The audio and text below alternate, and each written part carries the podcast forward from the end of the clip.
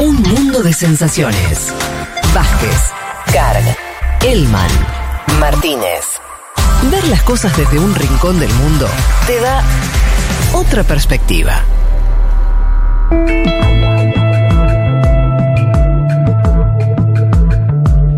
Vamos a meternos en el tema, en el otro tema que hemos prometido, que tiene que ver con contarles eh, cómo viene el, el paro, tal vez podamos hablar ya de levantamiento, habrá que ver. En Colombia, dos semanas de paro indígena. En Ecuador. Eh, perdón, dije en Ecuador. Eh, y bueno, lo venimos contando eh, también la semana pasada, eh, la relevancia que está teniendo este, este paro eh, y las demandas que tiene eh, el sector indígena frente al gobierno de Guillermo Lazo. Para adentrarnos en todo ese tema, estamos en comunicación con Carlos Sucuyanay, él es presidente de la Ecuarunari, que es la Confederación de Pueblos de la Nacionalidad Quichua del Ecuador, que es parte de la CONAI, que es la, la Confederación de Nacionalidades Indígenas del Ecuador, la principal organización indígena de ese país. Carlos, te saluda Federico Vázquez desde Buenos Aires.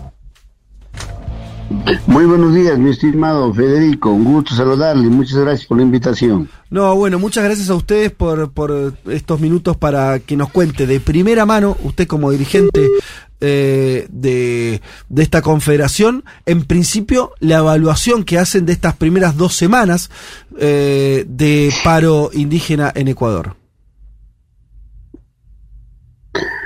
Eh, nuestra organización nacional, como es la CONAE, cuya una de las estructuras fundamentales, que es la Ecuarunari, los 18 pueblos quichuas de aquí del Ecuador, eh, desde hace eh, mucho tiempo atrás, desde hace años atrás, venimos eh, preparando una agenda para el país, una agenda donde contiene un programa de, de solidaridad, una agenda de una agenda donde se puede distribuir bien la riqueza de lo que es del Ecuador para todos los ecuatorianos y que se y que se trabaje en, el marco de una distribución de toda la riqueza protegiendo la naturaleza especialmente.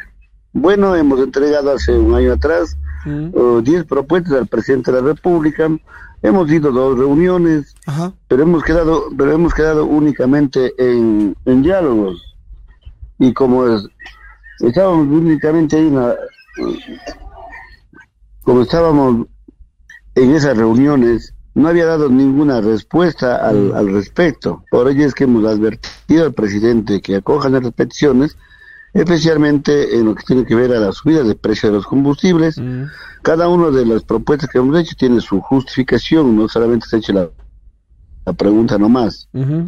en este marco tengo que indicar a- a- al, al, al mundo de que hemos sufrido muchas injusticias, pero que el presidente no ha hecho caso a nuestras peticiones.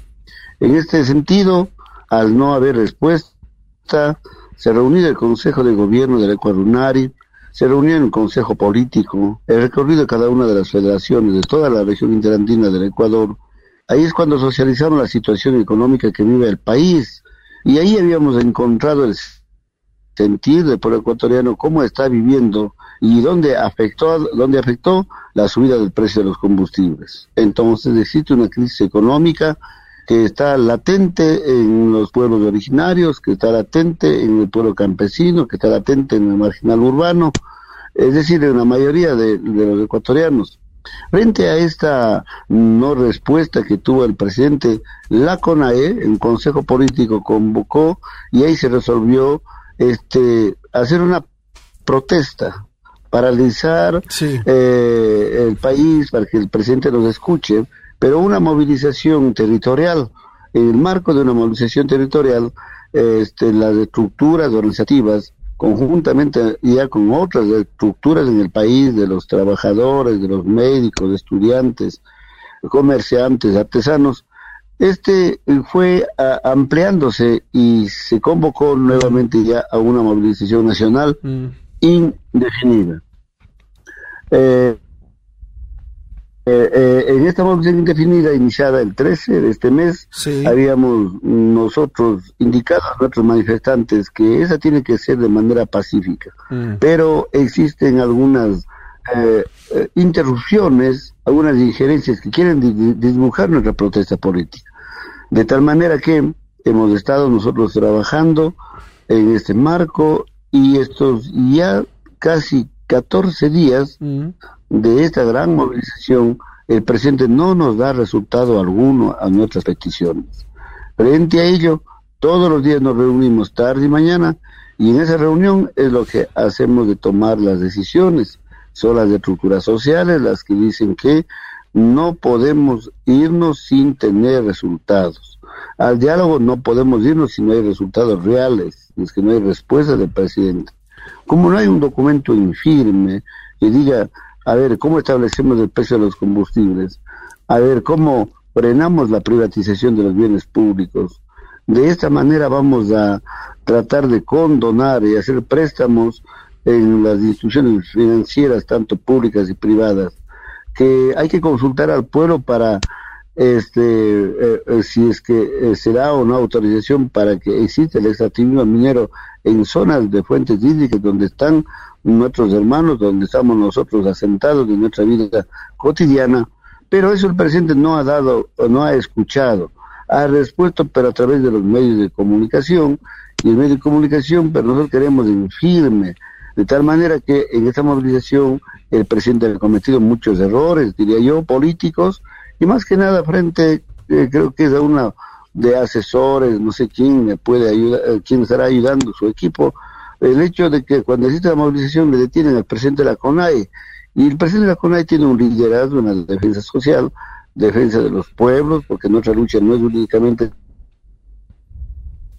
en nuestro sector indígena, sino que es para todo el pueblo ecuatoriano, donde nos beneficiamos la mayoría, 17 millones y medio de ecuatorianos que estamos en el sector excluido y una parte que está en la parte este, ya cómoda, ¿no? De tal manera que eh, eh, mejor allí comete un error grave, diría el presidente. Mm. Luego después uh, se toma, militariza un espacio eh, de mucha trascendencia como es el Parque El Arbolito, tomarse e investigar inclusive la Casa de la Ágora, la Casa de la Cultura de aquí, del Ecuador, donde hemos sido un lugar emblemático y hemos hecho un espacio para pedir a los presidentes, no solamente ahora el señor Guillermo Lazo, sino durante todos los gobiernos, porque no, aquí no hemos tenido un gobierno de pueblo, un gobierno que esté cerca de los sectores populares, sino que más bien han estado siempre afectando nuestras economías o saqueando el tesoro, queriendo privatizar nuestros bienes públicos.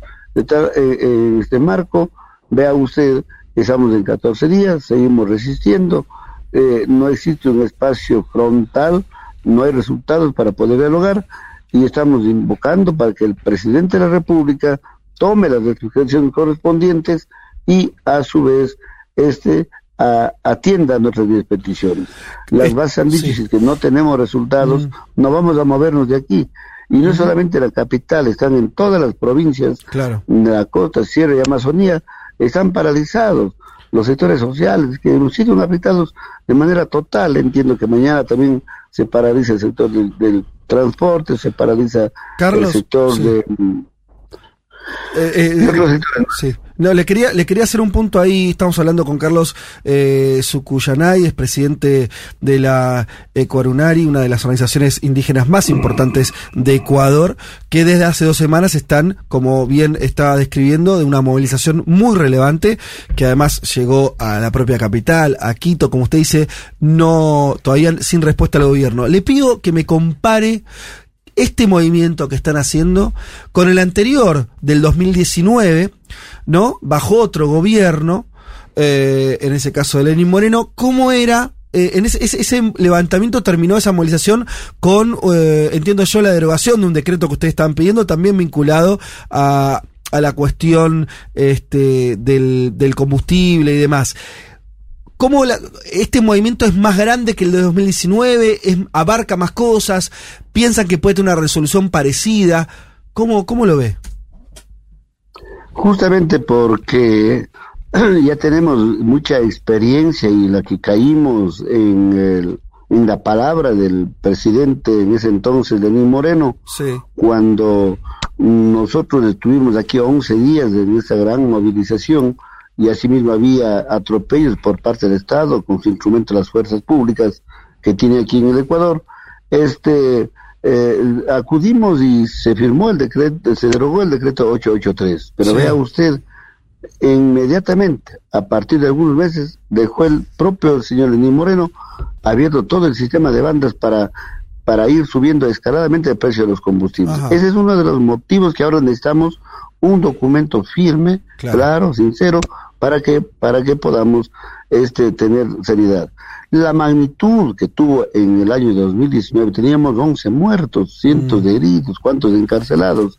Eh, ahora, ahora eh, el Estado está lo mismo. Nosotros tenemos ya bien claro de que el Estado siempre reprime. Y nuestra filosofía, hemos dicho, por lo general, del espíritu de nuestras organizaciones, al defender los derechos colectivos, hemos dicho que nada, nada se obtiene a través de, de no tener un sacrificio. Todo ha sido a costa de la lucha social, todo ha sido a costa de una de una de un, amplio proceso de resistencia y de resistencia resistencia. Y así hemos logrado sostener por lo menos algo de, eh, de contraponer un modelo de sistema capitalista, un modelo donde impone el Fondo Monetario Internacional, porque eso nos hace entender, mientras existe un gobierno comprometido con tal entidad financiera, por el hecho de tener un crédito, crédito que nunca ha sido invertido en educación, en salud, en obra pública, sino que más bien se han ido en actos de corrupción, se han sacado, pero esto ha sido histórico. En nuestra movilización desde 1990, el primer levantamiento de los 500 años de resistencia indígena, también comenzamos defendiendo en esa época. Eh, ahí están nosotros marcados sumamente eh, eh, la experiencia que la tenemos y por eso las movilizaciones tienen diferencias en sus magnitudes que lo hacemos. Ahora tenemos 10 puntos que no es nada, que no se puede ejecutar las faltas de, ejecutar el presidente. El presidente tiene, creo que todos los instrumentos, tiene todas las, tiene todas las todo, todo, todo los recursos, ahora mismo existe un recurso extra presupuestario por la subida de precio del petróleo, nuestro país es productor de petróleo, entonces aquí lo que existe, no, aquí lo que pasa es que no existe la voluntad de gobernar con los pobres, existe una voluntad de solamente de trabajar a, su parte de la banca privada, del sector empresarial grande, del, del sistema de, de las grandes importaciones eh, industriales, de las empresas industriales sumamente grandes, descuidando de los pequeños productores, de los pequeños ganaderos, tanto en la cosa de Amazonía, porque aquí no ha existido políticas públicas, políticas públicas a favor de la agricultura. Carlos, aprovecho que mencionaste la agricultura.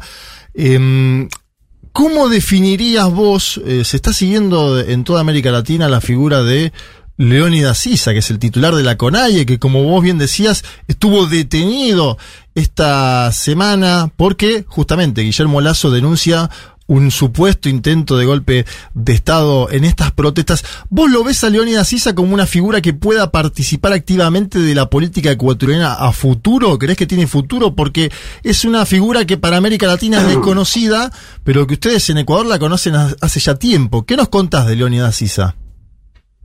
Bueno, eh, Leonidas Díaz ha sido un dirigente muy joven de su, territorio y llegó a ser presidente de la CONAI. La CONAI, más allá de quien quiera su presidente, es de los órganos, del programa que tiene como institución.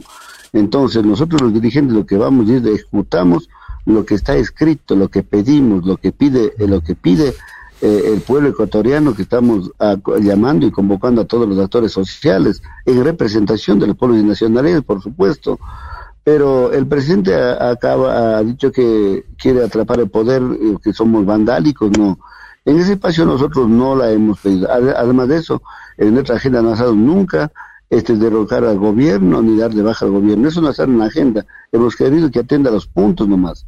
Leonidas Diza, más allá de su presencia, Leonidas Diza tiene una agenda, Leconay tiene una agenda y nosotros tenemos un instrumento político propio. Lo que hemos pedido es que no podamos o no seamos susceptibles de que se entren otras agendas extrañas a, proyecto político indígena, porque nosotros tenemos una herramienta, la herramienta política que se llama Pachecuti.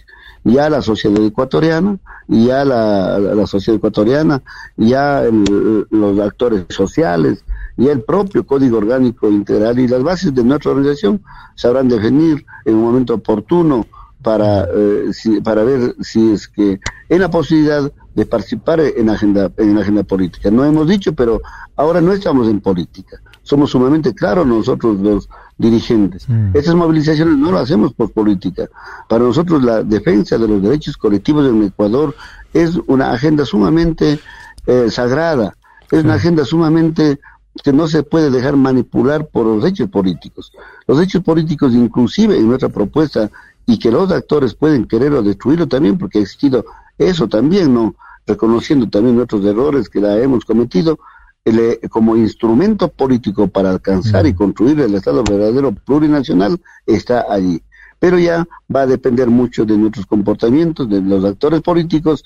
Lo que nosotros como organización hacemos es de que, de que no destruyan el programa, no destruyan la filosofía, no destruyan el actor político, no vayan más allá mm, al margen de la propuesta que la tenemos nosotros para los ecuatorianos. Carlos, Eso No, un poco en virtud de lo que decía recién, digo, eh, esto que comentaba de la política ahora, la pregunta sería, ¿ustedes esperan algo del, del gobierno para los próximos días, más allá de este programa de 10 puntos? Digo, ¿esperan algún tipo de diálogo, alguna medida más vinculada a la cuestión de la desmilitarización? Como, como de nuestra parte no ha estado en agenda de derrocar a ningún gobierno, eso no está. Es más, todavía aquí el derecho constitucional tiene cinco candados para poderse destruir a un presidente. Nosotros, eh, desde la Ecuador Unari, la región más grande del país, eso no ha estado nunca en agenda.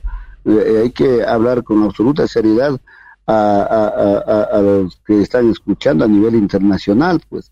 Porque el presidente quiere que desvanecer esta, pro- esta protesta social, esta movilización nacional, territorial, comunitaria, aduciendo de que eh, queremos hacer actividad política. En ningún momento mm, lo que estamos nosotros ahorita reclamando, los puntos, los puntos concretos, esperemos que el presidente de la República escuche y tampoco podemos caer en un espacio de no querer intentar un diálogo. Pensamos que eso también es importante, pero lo que, como supe indicar en su inicio, queremos un diálogo con resultados.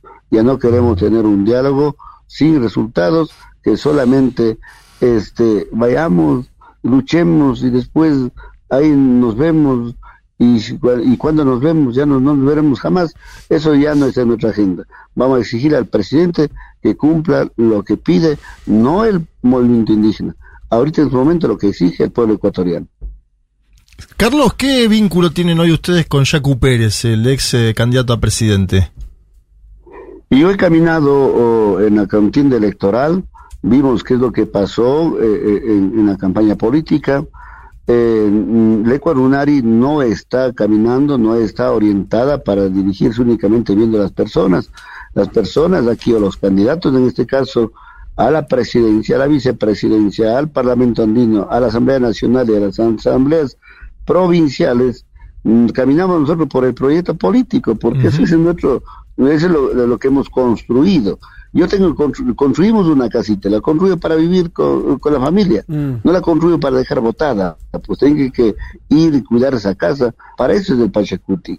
El ex candidato Yacu Pérez, por algunas circunstancias internas que la, él la- haya sentido a lo mejor mal, y vimos qué es lo que pasó en la campaña política anterior, eh, vemos la actuación interna también de nuestros compañeros, que hay que ir diciendo con franqueza también, y vemos la injerencia de otros movimientos políticos también incrustada en casi unas partecitas de nuestras venas, de nuestro proceso organizativo, Eh, y asimismo, este, y asimismo, este, eh, l- eh, él haya tomado alguna decisión, ¿no? pero no la encontramos. Y siempre habrá que pensar, como fue dos veces presidente de Acuarunari, eh, considerarlo, ¿no? Él creo que está formando otro movimiento y pueda que alguna vez sea un, un, un, como digo, un aliado natural, pueda que sea, no, pero eso ya no, ese es mi criterio personal, y ya las decisiones tomarán. Yo estoy a un mes de dejar la dirigencia, volveré a mi territorio, a mi actividad,